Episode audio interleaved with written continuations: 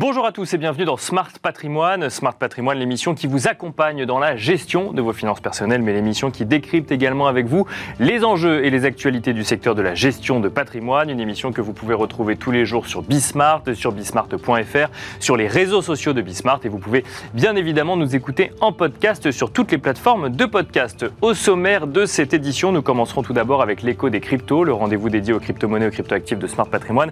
Et en l'occurrence, nous ne parlerons pas de crypto-actifs mais nous parlerons d'euros numériques, ce projet porté par la BCE. Nous en parlerons dans un instant avec Alexandre Stervinou, directeur des études et de la surveillance des paiements au sein de la, Banque de France. Pardon, il reviendra notamment sur l'entrée en phase de préparation de cet euro numérique. Ce sera donc la première partie de l'émission. Nous enchaînerons ensuite avec Enjeu patrimoine, un enjeu patrimoine qui reviendra sur les différents modes de préparation pour sa retraite avec un focus notamment sur le viager, comment utiliser le viager pour préparer sa retraite? Une question nous poserons à Stanley Naon, directeur général de René Coste Viager, mais aussi à Yann Videcoq, euh, directeur général d'Arkea Reim. Et puis enfin, dans la troisième partie de l'émission, dans l'œil du CGP, nous ferons le point avec Aurel Storno, responsable des investissements euh, multi-assets chez Lombard Odier Asset Management, sur la gestion multi-active dans un environnement de taux élevés. On se retrouve tout de suite sur le plateau Smart Patrimoine.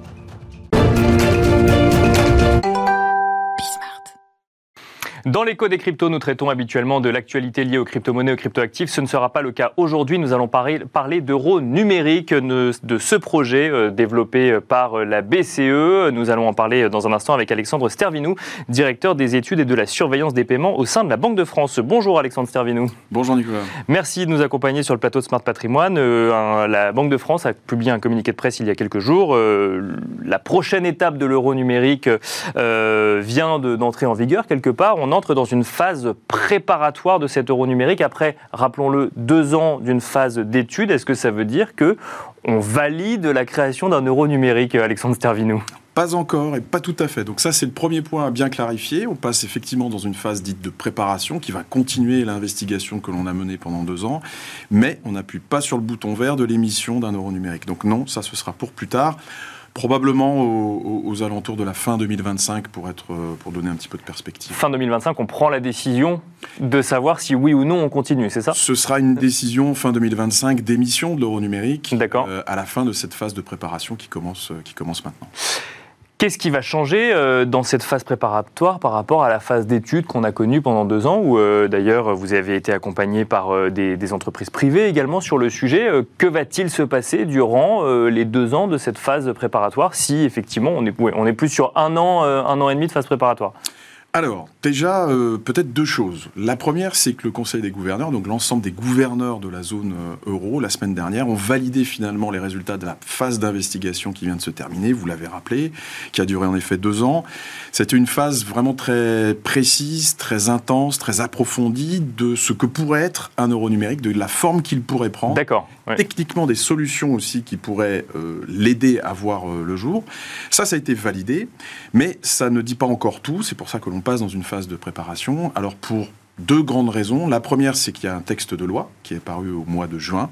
Donc il est nécessaire d'accompagner les euh, négociations, le débat démocratique qui s'ouvre aujourd'hui. Donc un certain nombre de changements, peut-être, de modifications vont être entraînés. Par sur la base d'un pré-projet, finalement, on commence à euh, essayer de se mettre tous d'accord autour d'une table sur la façon dont on pourrait créer cet euro numérique. Exactement. Donc les États membres de la zone et puis les parlementaires européens et probablement nationaux aussi sont saisis du sujet actuellement, vont rentrer dans cette discussion démocratique intense, importante. Et donc nous, au sein des banques centrales, nous allons accompagner cette discussion et aussi nous allons travailler à préciser des éléments qui ne sont pas encore complètement bouclés. D'accord. Euh, il y a par exemple sur la stabilité financière, donc l'impact sur les banques commerciales. Vous savez que ce sera un système à deux étages. Hein. Les banques centrales, si un jour elles émettent l'euro numérique, elles reposeront sur les banques commerciales et oui, bien sûr. les prestataires de services de paiement. Donc il y aura des intermédiaires, effectivement. Il y, aura... des intermédiaires. Il faut voir sur ces intermédiaires quel serait l'impact d'un euro numérique sur euh, leurs fonds, leurs dépôts. Et puis également, on a des questions aussi techniques assez importantes et même qui ont une portée politique, la confidentialité, l'anonymat. Il faut continuer à travailler là-dessus, et notamment techniquement, comment on peut faire en sorte qu'un euro numérique soit parfaitement confidentiel. On peut C'est possible d'imaginer un euro numérique parfaitement confidentiel? Alors, on y croit, on y croit euh, vis-à-vis des travaux qu'on a pu effectuer justement dans la phase d'investigation, ce qu'on a pu entreprendre avec des acteurs privés, mais il nous faut continuer à travailler, notamment sur euh, des mécanismes de, de transactions totalement hors ligne, d'être capable de les généraliser et d'avoir un système parfaitement stable et robuste avec ce type de confidentialité euh, élevée. Probablement qu'il faudra réfléchir, et ce sera aussi avec le politique, à des seuils, à la présence donc de limites sur les transactions, de façon à être aussi conforme aux lois en vigueur sur la lutte contre le blanchiment et la fraude. C'est vrai que ça pose plusieurs questions. Alors, il y a évidemment cette idée qui revient régulièrement. Si euh, demain un euro numérique est créé, est-ce que ça va signer la fin de, euh, des pièces et des billets, par exemple? Et aussi, euh, si jamais l'intermédiation vient des banques, que se passe-t-il lorsque l'on ne peut pas avoir de compte bancaire, par exemple? Alors, des grands sujets. Euh, déjà, le, premier, c'est que euh, l'euro numérique ne viendra pas en remplacement des espèces. Il ne vient pas non plus en remplacement des autres moyens de paiement qui sont disponibles. Hein. Donc, c'est pas un, outil concurrentiel que les banques centrales cherchent à mettre en œuvre, mais c'est l'équivalent du cash, l'équivalent des billets dans l'espace numérique, une espèce de billet numérique. D'accord. Qui donc aura des caractéristiques très fortes proches de, de celles du billet. L'universalité du moyen de paiement, euh, l'anonymat, la confidentialité, on en parlait euh, Bien sûr, la gratuité pour les particuliers, élément très fort, et puis la sécurité, on va dire, du dispositif euh, à part entière. Donc voilà des éléments très forts aujourd'hui. Et donc ce ne sera pas un service payant. Ça, vous êtes tous d'accord au sein de l'Union européenne pour dire que ce ne sera pas un service payant, cet euro numérique. Pour le particulier, oui, d'accord. Ensuite, après, dans sa mise en œuvre par les commerçants, il est évident qu'il y aura un mécanisme incitatif de rémunération qui sera mis en œuvre. les dispositions doivent être encore réfléchies et débattues hein, très, très, très clairement. Alors, à la fois au niveau des banques centrales et puis aussi euh, des parlementaires des États membres. Et un mot donc du coup sur cette intermédiation donc qui fait euh, entrer les banques comme, euh, comme intermédiaires. Qu'en est-il de ceux qui aujourd'hui euh, ont une relation compliquée avec peut-être la détention d'un compte commun, euh, d'un compte bancaire, pardon? Alors deux points centraux. L'euro numérique se fera avec les banques. Aujourd'hui, vous avez un partenariat public-privé pour euh, les moyens de paiement. Hein. Les, la banque centrale elle émet du cash. Bien sûr. Vous avez mm. les banques qui aujourd'hui financent les entreprises, financent l'économie. Ça existe déjà aujourd'hui. Ça va continuer à exister. L'inclusion financière et l'inclusion digitale, c'est un élément fort. Donc on est en train de réfléchir et on a déjà des éléments aussi assez significatif à cette inclusion, cette capacité d'avoir un moyen de paiement euro numérique euh, qui ne soit pas forcément lié à un compte bancaire. Mais on aura un compte spécifique d'euro numérique euh, à part entière. Bon, c'est sûr que ça, pose beaucoup de questions. On ne peut pas toutes les traiter effectivement euh, dans l'émission aujourd'hui. Quelles sont les attentes de la Banque de France? La Banque de France qui fait partie quand même des, des très actif hein, sur le sujet aujourd'hui euh, au, sein de l'Union européenne. Quelles sont les attentes vis-à-vis de cette phase, euh, cette phase préparatoire? Le débat démocratique s'ouvre. C'est un élément important. L'euro numérique, ce n'est pas simplement des technocrates quelque part qui soient à Bruxelles ou à Francfort ou à Paris d'ailleurs qui décident de ce sujet réellement de société. Bien sûr. Mais c'est important de le rappeler que ça n'est pas qu'un sujet de technologie, il y, a un sujet de décision politique derrière aussi. Absolument. Et c'est un vrai débat démocratique qui, euh, qui commence. Donc nous, notre attente, c'est que ce débat soit le plus ouvert possible. Euh, on sera là, nous, en tant qu'experts, les banques centrales, pour vraiment l'alimenter, répondre aux questions. Je parlais de l'anonymat, de la confidentialité tout à l'heure, c'est un élément absolument central.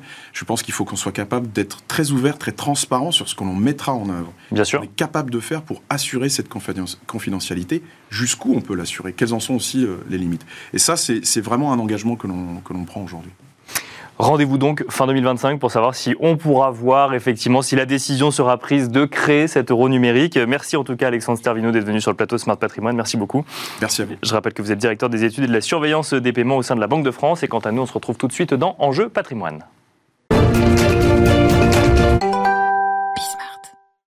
Nous enchaînons à présent avec Enjeu patrimoine. Nous allons tenter de comprendre ensemble si le viager peut venir aider à préparer sa retraite, à anticiper sa retraite, ce qui nous amènera évidemment à redéfinir un petit peu les mécanismes du viager qui sont euh, nombreux ou en tout cas qui sont euh, plusieurs. Nous allons en parler avec Stanley Naon tout d'abord. Bonjour Stanley Naon. Bonjour. Vous êtes directeur général de René Coste. René Coste, spécialiste du euh, viager, leader même français, je crois, du, viager. Et nous allons en parler également avec Yann Vidcock. Bonjour Yann Vidcock. Bonjour. Euh, directeur général d'Arkea Reim. Et au sein d'Arkea Reim, on, note notamment le fonds immobilier, la Silver Avenir SCI, spécialisé sur le viager, justement, ou la nue propriété. On va peut-être commencer avec vous, euh, Yann Vidcock, justement, pour bien définir euh, vis-à-vis des gens qui nous regardent les différents mécanismes qui peuvent exister. Quelle différence entre viager, nue propriété, viager avec rente ou viager sans rente? Est-ce qu'il y a des choses qui se recoupent ou, ou non? Oui, exactement. Alors, c'est, ça part d'un même principe, c'est le viager. Nous, on offre effectivement Silver Avenir, on achète auprès des seniors des appartements ou des maisons sous deux formes, soit en viager, soit en démembrement. D'accord. Globalement, donc démembrement, c'est usufruit nu propriété. Exactement. Bien sûr, on va acheter la nue propriété, on va laisser l'usufruit au senior, et sinon on achète la pleine propriété, et on laisse le droit d'usage et d'habitation, c'est ce qu'on appelle le viager. D'accord. Et donc nous, c'est vrai qu'on est sur une forme très particulière de viager, c'est un viager ce qu'on appelle bouquet ou sans rente, c'est-à-dire qu'on va offrir, offrir, juste un prix one shot en fait à, au, vendeur euh, si on lui, s'il vend son bien 100 globalement, avec une espérance de vie d'une vingtaine d'années, on va lui offrir 70. D'accord. Donc avec une décote de 30%. Exactement. Mais en revanche, il n'y a pas de rente ensuite à verser. Non, il n'y a pas de rente. Après, le seigneur est libre. En fait, c'est pour ça que c'est un produit qui a beaucoup plu ces dernières années au seigneur, parce que le seigneur est libre d'organiser son patrimoine comme il veut. Alors ça s'adresse à une catégorie de seniors un peu différente parce qu'on voit, nous, dans nos biens, la valeur moyenne de nos biens sur Silver Avenir, c'est 1,7 million. Donc on voit que bah, c'est des biens euh, assez élevés. Donc c'est des, des, seniors qui n'ont pas besoin de rente globalement, mais qui vont utiliser cette somme pour organiser euh, leur patrimoine et leur fin de vie patrimoniale comme ils le souhaitent. Et ça, c'est vrai que c'est quand même euh, très plébiscité aujourd'hui par les seniors. Stanley Naon, donc René Coste accompagne euh, donc euh, les épargnants en viager depuis, depuis de nombreuses années. Est-ce que, je ne sais pas si je dois poser la question de cette manière-là, mais est-ce qu'il existe des, des temporalités dans le viager. Alors effectivement, peut-être qu'avant on connaissait la version classique qui était du viager avec rente, qu'aujourd'hui on se rend compte que la nue propriété marche bien ou que le viager sans rente dans certains cas peut fonctionner aussi. Est-ce que, alors je sais pas si on pourrait parler d'effet de mode, mais en tout cas de temporalité, de saisonnalité dans la manière de faire un viager? Oui, tout à fait. Il y a eu effectivement une évolution en tout cas dans les, formes de viager qui étaient proposées euh, euh, au marché. Euh, jusqu'à il y a 5-6 ans, la formule sans rente, que ce soit de viager ou nu propriété, en tout cas la formule sans rente était assez peu euh, finalement euh, proposée et utilisée. Aujourd'hui, ça représente à peu près 25-30% du marché. Et comment on l'explique que justement la formule sans rente revienne sur le devant de la scène comme ça? En tout cas, c'est une solution qui répond à des besoins qui sont, sont différents. Yann l'a mentionné, hein, quand je vais chercher de la rente et que je vais chercher un, un format classique de viager et encore une fois, c'est 70% euh, du marché, euh, je vais euh, chercher un revenu complémentaire. Bien sûr. ce qui n'est pas le cas, évidemment, quand je vais chercher un capital unique qui va me permettre de répondre à d'autres projets qui peuvent être des projets de donation, qui peuvent être des projets de remboursement de crédit.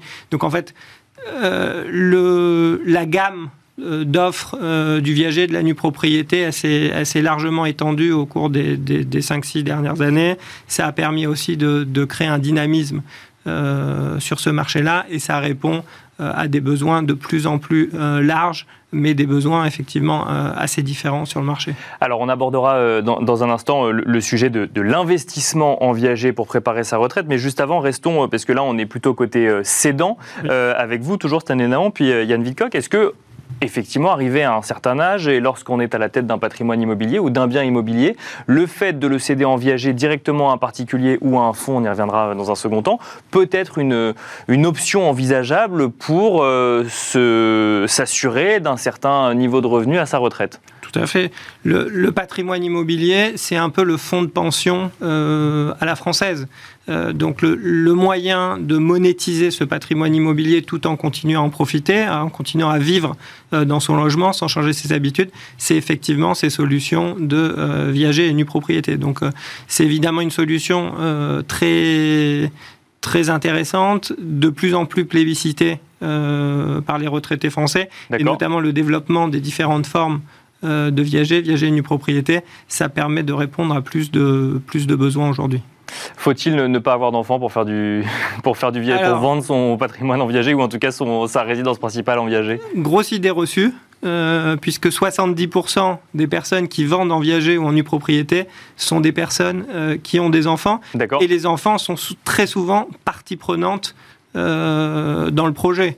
que ce soit bah, parce qu'elles veulent que leurs parents euh, continuer à être autonomes Bien sûr, euh, financièrement, ou parce que ces personnes ont aussi besoin d'être aidées et vont bénéficier de donations euh, au moment où cette opération va être faite. Donc, dans 70% des cas, on a effectivement des enfants et des héritiers, mais il y a effectivement cette idée reçue euh, d'une opération qui s'adresse plutôt à des personnes euh, sans enfants. Yann Vidcock, euh, même question. Alors, vous nous l'avez dit, vous faites plutôt du, viager ou de la nue propriété, mais donc du viager sans rente, qui ne va pas offrir de revenus réguliers à la retraite, mais peut-être qu'on va vendre son bien un petit peu plus cher du fait qu'il n'y a pas la rente. Même question, est-ce que ça peut rentrer dans une stratégie patrimoniale de préparation de la retraite, d'anticiper, vendre sa résidence principale et peut-être secondaire d'ailleurs, je ne sais pas si c'est possible aussi, en viager. Oui, bien sûr. secondaire, totalement. Hein. Dans ces cas-là, vous partirez plutôt sur un démembrement parce qu'en gros, en deux moments, quand vous avez l'usufruit, vous êtes capable de louer le bien. Mais oui, ça répond exactement à ça. Et c'est vrai que c'est pour ça que l'offre s'est développée ces dernières années. Effectivement, les investisseurs particuliers étaient peut-être moins intéressés pour être acquéreurs de viagers bouquets. Euh, quand les offres institutionnelles ont été créées euh, telles que nos fonds, et eh ben on a vu l'offre euh, être plébiscitée chez les seniors. Aujourd'hui, comme disait Stanley, hein, ça représente presque 30% du marché du viager.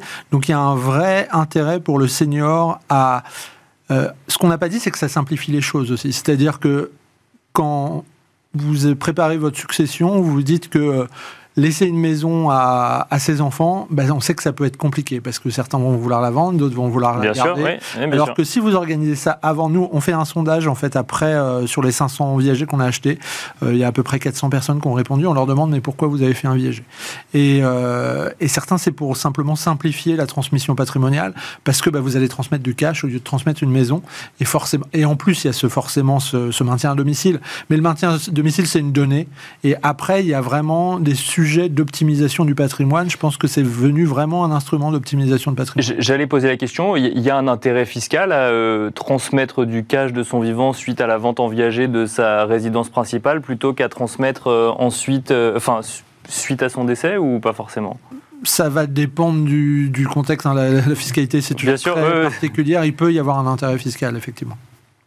La, donation, juste pour ajouter à ce point-là, mais la donation de son vivant, elle est quand même euh, assez défiscalisée. Bien sûr, jusqu'à certains montants, mais un certain montant, mais du coup, il peut y avoir un intérêt euh, assez important à transmettre euh, en amont de son héritage. Je vous propose de passer de l'autre côté avec vous, Yann Vidcock.